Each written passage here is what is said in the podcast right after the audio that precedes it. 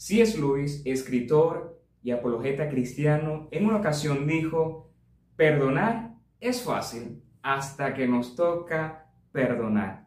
Y es que el tema del perdón es tan complejo que cuando lo abordamos mueve todas las fibras de nuestro corazón. Descubrimos que hay personas que tal vez llevan una carga muy pesada o también nos damos cuenta que hay asuntos por resolver y que al examinarlo descubrimos que hay asuntos que tal vez no hemos soltado. Cuando presentamos este tema del perdón, en este inicio de serie, muchas personas se animaron y nos escribieron diciéndonos que era importante en estos tiempos poner en práctica estas enseñanzas. Y la semana pasada el pastor Ilcías nos dijo que hay personas que se niegan a perdonar porque no tienen realmente una idea de lo que tal vez es el perdón. Yo quiero detenerme para hablarte acerca de la naturaleza de lo que es el perdón. Quiero hablarte de lo que es el perdón y de lo que no es el perdón. Quiero hablarte de lo que Dios dice acerca de las personas que deben pedir perdón y acerca de las personas que deben perdonar. Y también quiero enfocarme en la manera equivocada en que se ha abordado el tema del perdón o también las malas interpretaciones que se le han dado a este mandamiento de perdonar. Pero quiero hacer una especie de resumen de lo que hablamos la semana pasada. Te pregunto, ¿qué compartimos la semana pasada? Aprendimos que perdonar era soltar un prisionero y descubrir que ese prisionero somos nosotros mismos. También aprendimos que, que perdonar era renunciar al derecho de venganza. También podemos decir que la falta de perdón es como intentar consumir un veneno o la persona que está resentida, que se niega a perdonar, es aquel que consume un veneno pensando que al consumirlo va a envenenar a la otra persona. También Perdonar es soltar una carga pesada, es cubrir una deuda. Pero quiero darte una definición adicional que de verdad me pareció extraordinaria. Y esto lo hizo, la hizo un escritor llamado James Adams. Él dice, el perdón no es un sentimiento, el perdón es una promesa, una promesa de ya no tener algo en contra de otro. Esto significa que usted nunca más volverá a traer esta ofensa sobre el ofensor o utilizarlo en contra de ellos, ni llevar el asunto a otra persona o incluso a sí mismo. Perdonar, en otras palabras, es negarte a traer el dolor del pasado. Y creo que hay personas que lamentablemente no han perdonado porque cuando tienen la oportunidad sacan el error que otro cometió con ellos. Pero quiero que abordemos en este día el perdón desde una perspectiva bíblica, desde una perspectiva teológica y luego vamos a hacer unas aplicaciones. Lo primero que quiero que sepas es que Dios, como creador y legislador, proveyó para su pueblo, para Israel, una serie de mandatos, leyes, estatutos para Israel, para que ellos puedan conducirse por el camino que Dios había establecido para ellos pero que lamentablemente por su desobediencia, por esa naturaleza caída del ser humano, ellos cometieron errores, fallaron, desobedecieron y eso trajo como consecuencia condenación, castigo y que la ira de Dios se manifestara sobre el pueblo. Es en ese momento donde se establece una serie de sacrificios. Se establece este proceso donde se tenía que presentar un animal, en este caso un cordero, un chivo o algún toro, donde este animal iba de alguna forma a pagar los platos rotos del pecado del pueblo de Israel. Ya que según la Biblia, un pecador es un deudor cuya deuda condena a Dios. Y para poder pagar esa deuda, algo se tenía que hacer. Alguien tenía que pagar por la culpa y por el pecado de otros. Es donde se establecen estos sistemas de sacrificio. Se presentaba un cordero, como te dije, un chivo o un toro, y la persona que iba a presentar esta ofrenda o este sacrificio colocaba las manos en el animal y de alguna forma simbólica transfería el pecado y la culpa en este animal. Este animal era sacrificado en lugar de la persona que había fallado y esto hacía que el perdón de Dios se manifestara en la vida de la persona. Es de allí donde viene esta popular frase conocida como el chivo expiatorio. El chivo expiatorio era aquel animal que pagaba los platos rotos, era aquel animal que pagaba el precio por la otra persona y esto hacía que Dios perdonara el pecado de su pueblo. La palabra perdón en el hebreo significa desatar, pero también significa cubrir o también quitar o pagar una deuda. Y los israelitas tenían la costumbre de presentar todo el tiempo sacrificios porque era lógico que siempre le iban a fallar. siempre iban a ser transgresores de la ley, si iban a equivocar en algún área, ellos, necesitaban continuamente estar presentando y presentando sacrificios, a tal punto que había un momento en el año que era el día de la expiación, donde se presentaba un sacrificio por todo el pecado del pueblo de Israel, hasta que Dios decide cambiar las reglas del juego, Dios decide hacer algo para cambiar y beneficiar a la humanidad.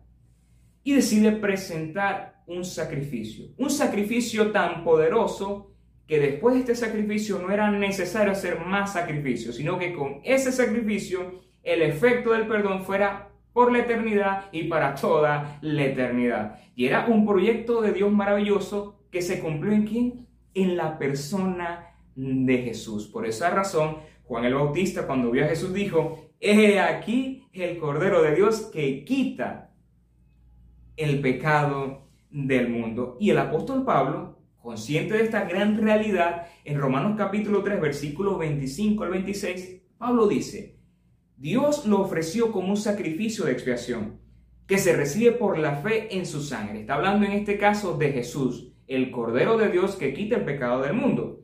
Y este sacrificio es un sacrificio de expiación. Expiación significa quitar o cubrir el pecado. Pero también puede relacionarse con la palabra propiciación. Por un lado, esto significa que Dios quita el pecado, pero también nos beneficia a nosotros. Dios es propicio a nosotros. Y esto se recibe, estos beneficios, a través de la fe en su sangre, es decir, a través de nuestra confianza en Cristo Jesús, para así demostrar su justicia. ¿Qué significa esto de demostrar su justicia? Dios es un Dios justo. Y Él tenía que hacer pagar a alguien por su pecado. ¿Y, ¿Y qué hizo con Jesús? Jesús pagó el pecado de la humanidad, Jesús pagó un precio muy grande. ¿Para qué? Para liberarnos, para redimirnos de la condenación por causa del pecado. Y dice, anteriormente en su paciencia Dios había pasado por alto los pecados, pero en el tiempo presente ha ofrecido a Jesucristo para manifestar su justicia. En el tiempo pasado, en el tiempo de los sacrificios de estos animales, se cubría el pecado. Se sacrificó un animal, se cubría el pecado. Pero el pecado estaba allí se sacrificaba otro animal, se cubría el pecado, pero en Jesucristo no se cubrió el pecado, sino que se arrancó el pecado y hubo una libertad. Y no solamente eso, sino que Dios ahora nos ve de una forma distinta, nos ve a través de Jesús. Y Jesús, perfecto, santo, justo y cumplió la ley, el justo por los injustos. Es decir, Dios nos ve ahora con buenos ojos gracias al sacrificio de Jesús que se recibe por la fe en su nombre. Luego dice, de este modo Dios es justo, claro, porque cumplió la justicia y a la vez justifica a los que tienen fe en Jesús. Es decir, Dios nos declara justo gracias a Jesucristo. Y este pasaje nos da grandes enseñanzas, pero he aprendido algo interesante. Y es que a raíz de este maravilloso sacrificio que recibimos por Jesús, nosotros debemos hoy convertirnos en una comunidad de perdón que experimenta y comparte el perdón de Dios. Y Efesios capítulo 4, versículo 32, el apóstol Pablo dice, más bien, sean bondadosos y compasivos unos con otros y perdónense mutuamente, así como Dios los perdonó a ustedes en Cristo. Es decir, como seres humanos tenemos que reconocer que tenemos la tendencia a ofender, pero también a ser ofendidos. Y aquí se utiliza como referencia para perdonar y pedir perdón el perdón que hemos recibido de Jesús. Y quiero hoy enfocarme en dos áreas del perdón. La primera tiene que ver con aquella persona que debe pedir perdón y luego me quiero enfocar en la persona que debe perdonar. Lo primero, la Biblia da muchísimos consejos sobre el tema del perdón y en este caso vamos a comenzar con el tema de aquellas personas que tienen un asunto pendiente, que tienen que resolver sus circunstancias, que tienen que aprender a pedir perdón y esto lo encontramos, por ejemplo, vendría a ser esta nuestra primera idea. Mateo 5, versículos 23 y 24, Jesús dice lo siguiente. Por lo tanto, si estás presentando tu ofrenda en el altar y allí recuerdas que tu hermano tiene algo contra ti, Deja tu ofrenda allí delante del altar. Ve primero y reconcíliate con tu hermano. Luego vuelve a presentar tu ofrenda. Eso prácticamente aquí estaba tratando de utilizar una referencia conocida para el pueblo de Dios. Era la imagen común de una persona que iba al templo, quería presentar una ofrenda, puede ser para pedir perdón, para adorar a Dios. El punto era, iba a presentar una ofrenda, iba a adorar a su Dios, pero en ese momento recuerda que hay alguien que posiblemente tiene algo en su contra. Puede ser que le pecó, lo ofendió, lo agravió en alguna circunstancia, pero el texto dice que si esa persona recordaba que había un asunto pendiente, no debía continuar adorando, tenía que detenerse.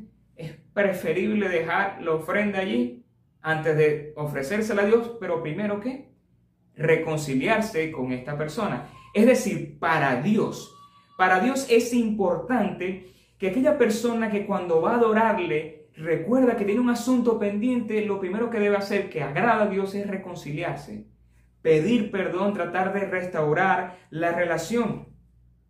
Si recuerdas que hay alguien que tiene algo en tu contra, lo mejor que puedes hacer es restaurar la relación. Deja lo que estás haciendo y ve a hablar con esa persona. El consejo bíblico es pon tus relaciones en orden tu adoración, tu alabanza, lo que estés haciendo para adorar a Dios no va a tener sentido si primero no te reconcilias con esa persona. Hay quienes dicen, y yo veo que esto es una mala costumbre, estoy orando. Saben que tienen un asunto pendiente, saben que deben pedir perdón y lo que dicen es, no estoy orando, estoy pidiéndole a Dios que me genere el momento propicio para hablar con esa persona y pasa un día, una semana, meses, años y se quedó orando. La Biblia no dice que tengas que orar. Yo creo que si vas a orar es para decirle, Señor, voy a conversar con esta persona tal día, dame la capacidad para poder conversar y que lleguemos a final, a, lleguemos a reconciliarnos, que haya un ambiente de restauración, de sanidad. Eso sí es válido. Hay personas también que dicen, cuando sienta las ganas le voy a pedir pero Todavía no siento eso, estoy esperando que Dios me indique, que Dios me mueva. No, la Biblia no dice eso. La Biblia dice, ve y reconcíliate con el hermano. Antes de presentar una ofrenda, ve y repara la relación. Hay personas que dicen también, bueno, ya yo le confesé mi pecado a Dios, le pedí perdón, me arrepentí, hablé con Él, ya yo estoy bien con Dios. ¿Para qué tengo que hablar con esa persona? Epa, te quiero decir lo siguiente. Si ofendiste a Dios, pide perdón. Pero si ofendiste a alguien, también debes pedir perdón a esa persona, porque eso habla de tu carácter como cristiano. Hay gente que se dice, no, estoy orando y Dios me perdona. Ah, pero le pediste perdón a otra persona. Tienes que pedir perdón porque si no, no has completado el ciclo que Dios quiere para tu vida. Otra cosa interesante es que el perdón está relacionado con el arrepentimiento y con la restitución. Cuando tú pides perdón, así como se lo pides a Dios es porque tú estás arrepentido. Pero cuando tú le pides perdón también a esa otra persona, esto significa que tu corazón está arrepentido y que tú humildemente estás reconociendo el error que cometiste si quieres que arreglar la situación. ¿Por qué digo esto? Porque hay personas que piden perdón por pleno formalismo. Así como sucedió con el pueblo de Dios que presentaban ofrendas, sacrificios, oraban, adoraban. Y Dios dice, eso que están haciendo no tiene sentido porque su corazón está lejos de mí. Muchas veces yo puedo intentar hacer cosas de este tipo con un corazón no arrepentido. No siento ninguna carga, no reconozco mi pecado, creo que lo que hice está bien, pero bueno, para quedar bien, perdóname. Creo que esa no es la idea bíblica. La idea es reconoce humildemente y solicite el perdón. Esto me hace recordar que en una ocasión una persona, un amigo, este, me ofendió en algo y él se dio cuenta que él tenía que pedirme perdón, pero él lo hizo de manera inadecuada. Recuerdo que esa vez él se me acercó con aquella actitud prepotente, arrogante, orgullosa y me dice, mira, yo te voy a pedir perdón porque la Biblia dice que tengo que pedirte perdón, perdóname. Ese te vengo a pedir perdón, perdóname. Pero su actitud era tan arrogante, tan pretenciosa, tan, tan orgullosa que de verdad, de corazón yo sentí que en él no había arrepentimiento. Yo sentí que él no estaba arrepentido de lo que me había hecho. Y yo digo, de verdad que Dios quiere eso en de nosotros, que cuando nos acerquemos a alguien lo hagamos con orgullo. No, creo que el proyecto de Dios es que seamos personas de perdón, pero también con corazones humildes y arrepentidos si hemos cometido tal agravio. Ay, es la realidad. Pero hay algo interesante de esto, es que cuando tú te acercas a Dios pidiendo el perdón con un corazón arrepentido, tú mueves el corazón de Dios, por así decirlo. El Salmo 51 es la experiencia del rey David cuando él cometió un pecado y él experimentó las consecuencias de su acto de su pecado, pero él experimentó también las bendiciones de un Dios restaurador. Y él descubrió que a lo que Dios le agradaba en realidad no eran los sacrificios, no eran las alabanzas, no era la oración, es cuando él se acercaba a Dios con un corazón arrepentido. Y en el Salmo 51, versículo 17, David registra una gran verdad que se aplica hoy en nuestra relación con Dios y la relación con las personas.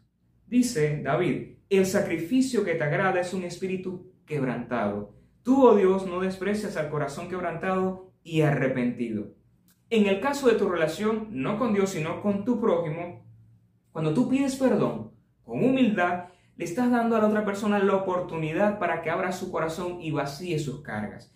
Cuando pides perdón, no solamente estás ayudando a la otra persona, sino que tú te estás liberando de una carga y de una demanda de parte de Dios. Hay veces donde las personas, o nos puede pasar también, donde nos cuesta pedir perdón porque relacionamos perdón con vulnerabilidad. Me estoy humillando, me estoy haciendo vulnerable, lo vemos como una relación de debilidad y me cuesta por eso. Hay veces donde muchas veces nosotros o a algunas personas les cuesta pedir perdón porque le tienen miedo al ambiente de confrontación que se pudiera generar. Tal vez lo has experimentado, pero no tiene que ser una razón para no hacerlo. Más bien deben ser motivos para hacerlo porque Dios te está mirando.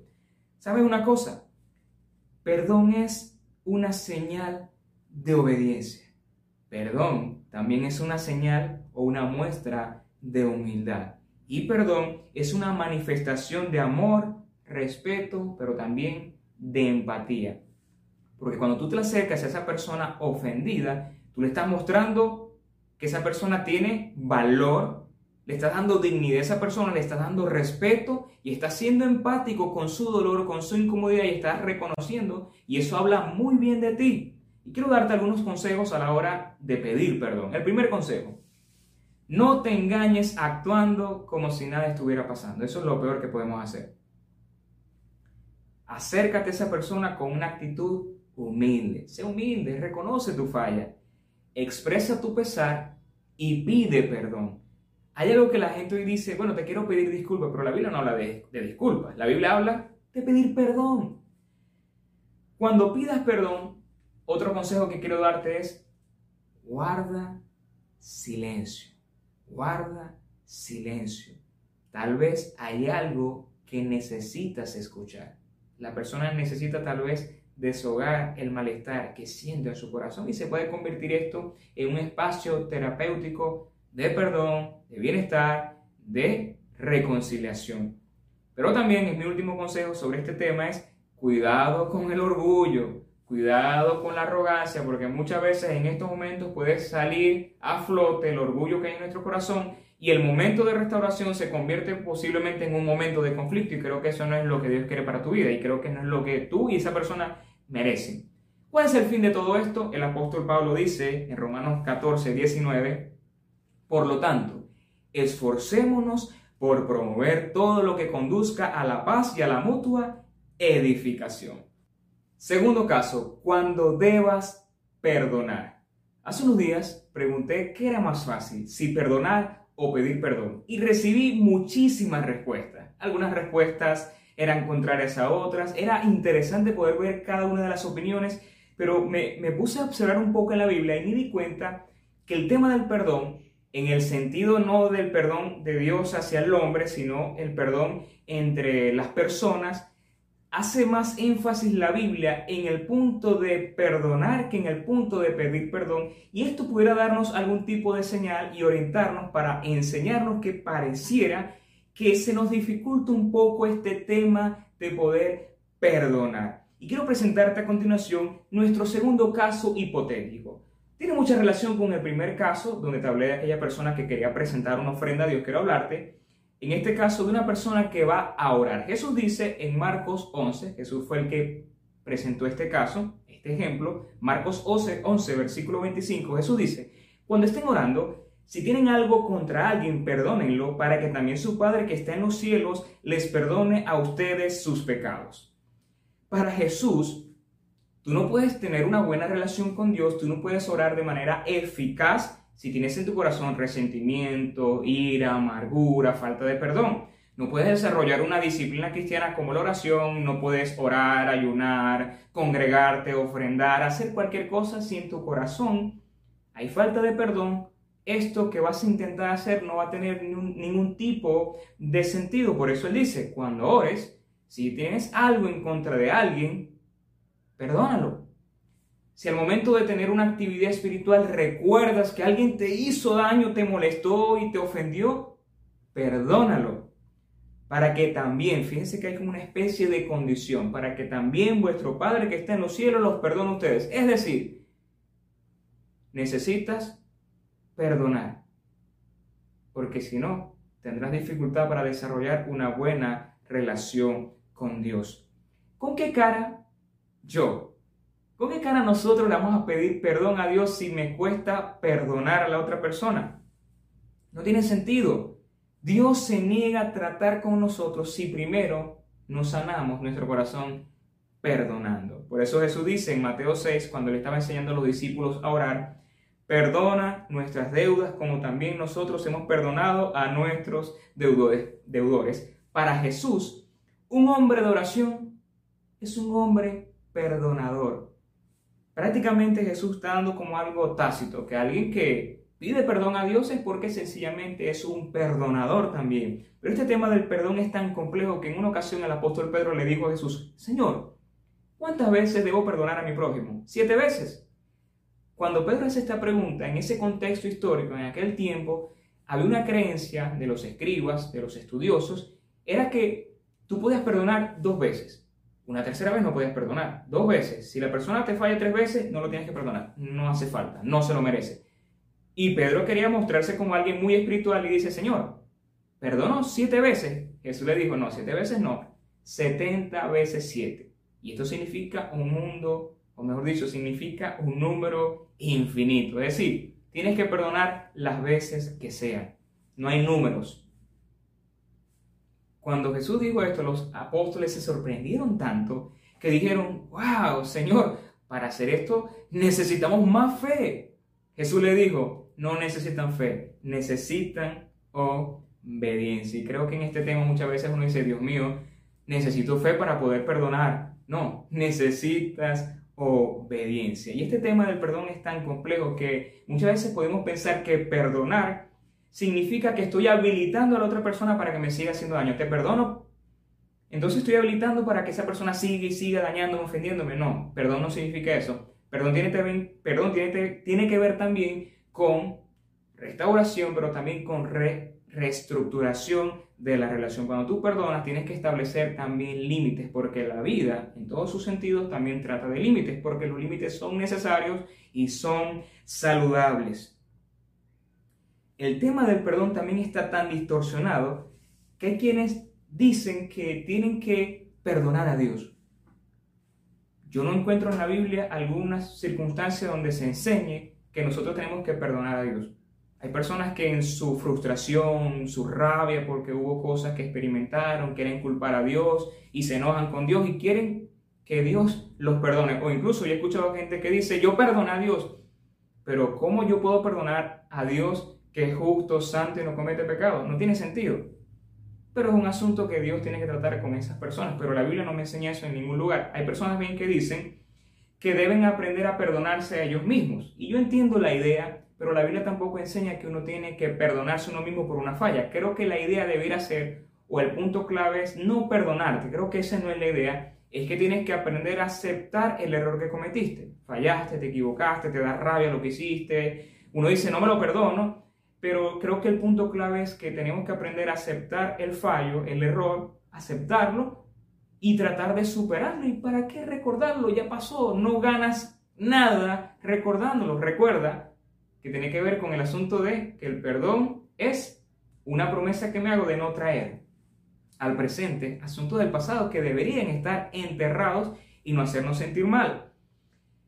Hay personas que también han dicho, y tampoco esto lo encuentro en la Biblia, no sé si lo has escuchado, pero hay gente que dice que la Biblia enseña que cuando alguien es ofendido tiene que pedir perdón. Por ejemplo, alguien me ofendió a mí.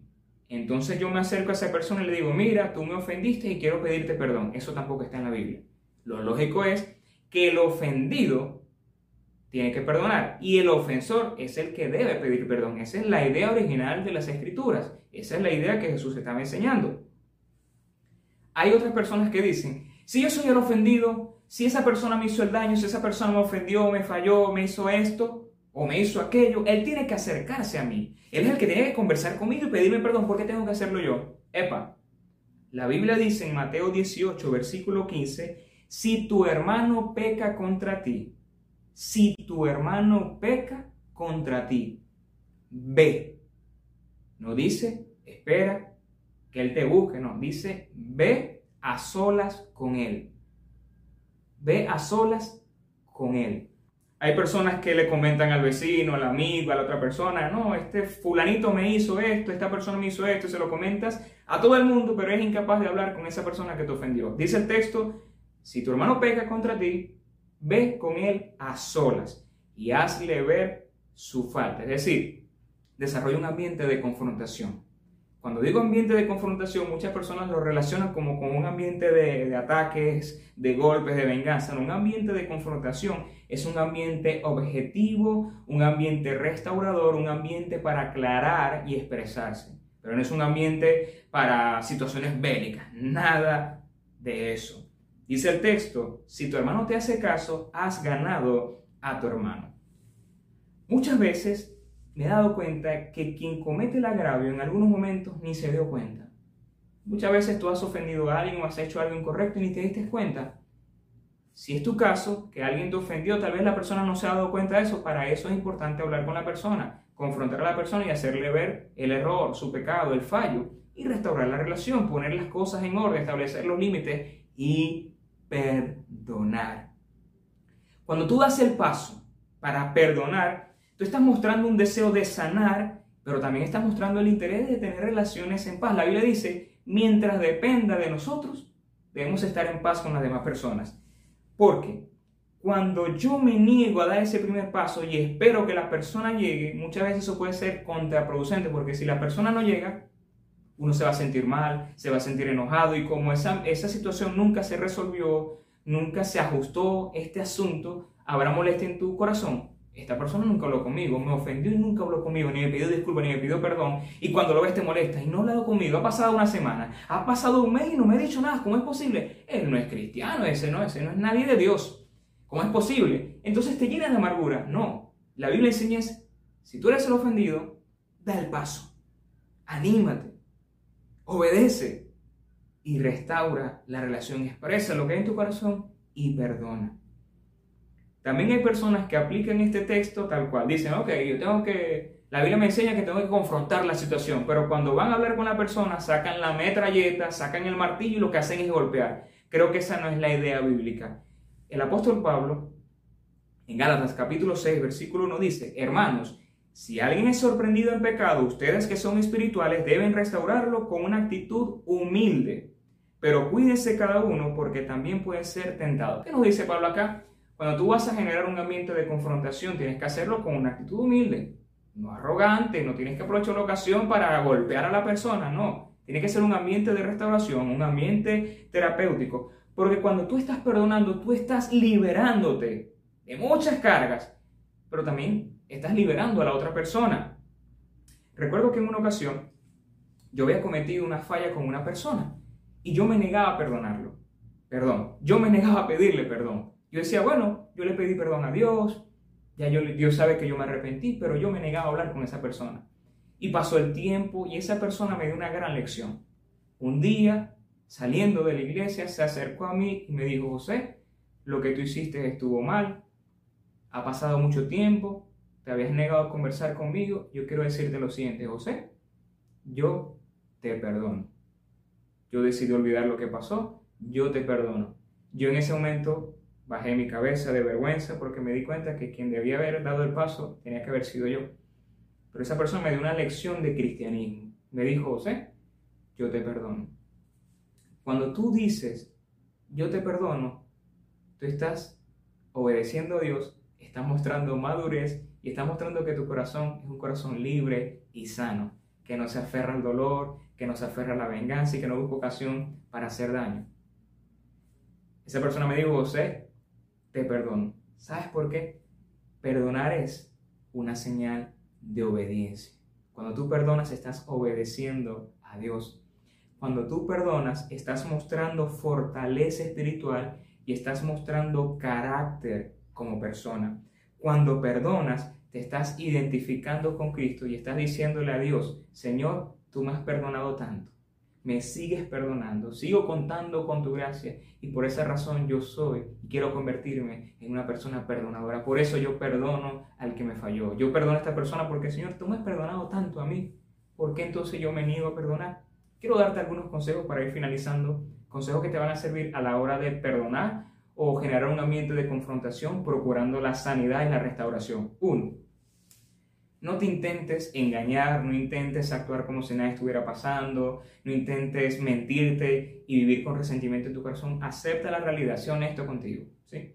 Segundo consejo, habla con Dios y dile, Señor, tengo una cara en mi corazón, la quiero soltar, lo quiero perdonar y quiero generar un ambiente de confrontación, dirígeme. Para eso sí es bueno que ores, pero para que lo hagas y te animes a hablar.